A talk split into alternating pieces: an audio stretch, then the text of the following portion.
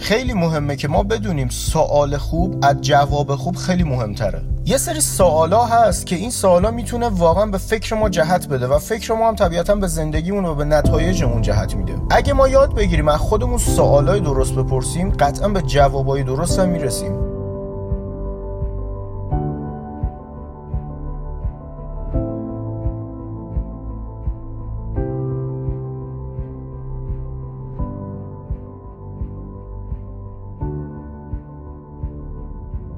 مثلا یکی از مهمترین سوالایی که به زندگی اون می‌تونه جهت بده اینه که اگه ما نباشیم یا حتی اگه باشیم و به اون چیزی که می‌خوایم نرسیم اگه موفق نشیم اگه شکست بخوریم کیا تو زندگیمون هستن که خیلی غمگین میشن؟ ما برای کیا مهمیم؟ چه کسایی اطرافمونن که با شکست خوردن ما با کم آوردن ما یا اصلا با آسیب دیدن ما خیلی غمگین میشن خیلی ناراحت میشن؟ یا اینکه از خودمون بپرسیم زمان ارزشمند اون شما بزرگترین داراییمون که غیر قابل بازگشت زمانمونه. آیا ما زمان ارزشمندمون رو صرف آدمهایی می‌کنیم که واقعا ارزشش رو دارن یا صرف چیزهایی می‌کنیم که واقعا اون چیزها ارزش اینو دارن که من زمانم رو بدم؟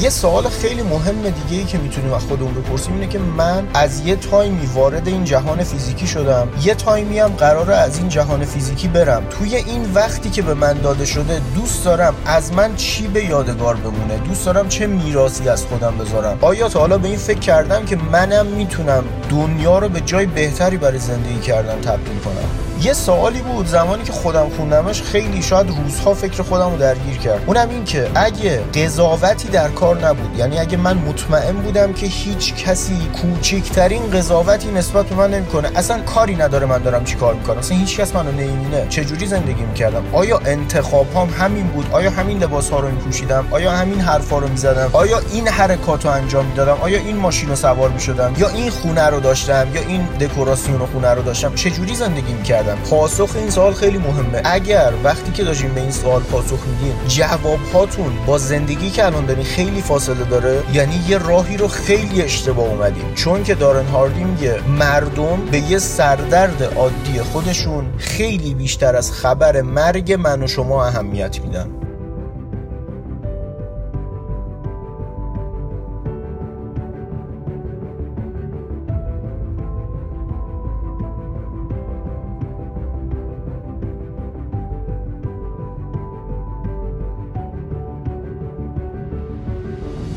یه سوال خیلی مهمه دیگه اینه که آیا حاضرین چیزهایی که دارین رو بدین و چیزهایی که دوست دارین داشته باشین رو بگیرین؟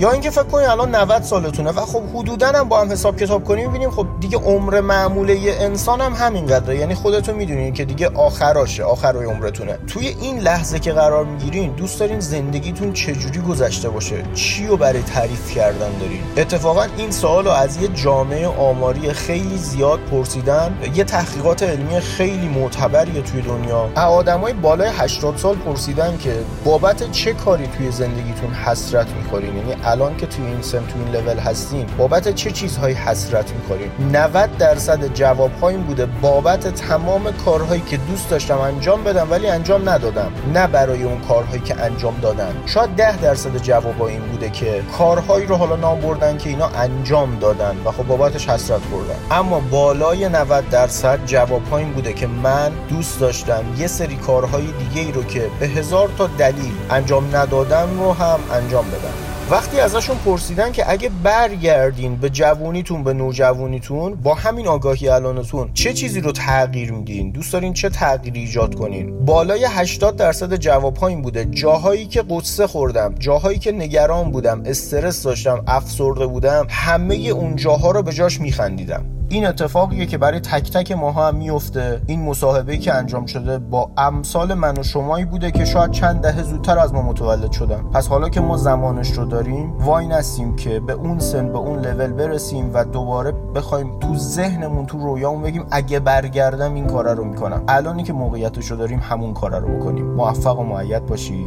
مصطفی بازخانه.